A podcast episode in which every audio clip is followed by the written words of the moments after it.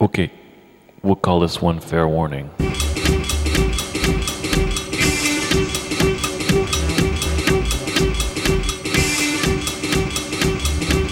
You know, according to the newspapers, if you read the small print,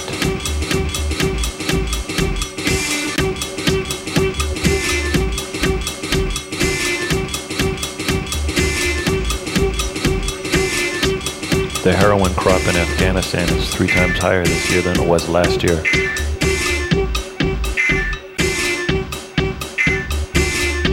Because the Taliban got taken out and replaced with the Americans, see?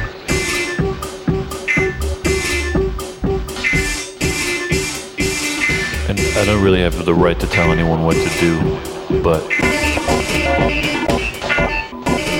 please, people,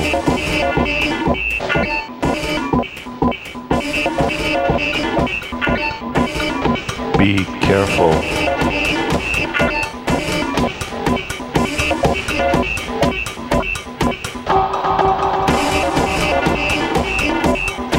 We don't want funerals.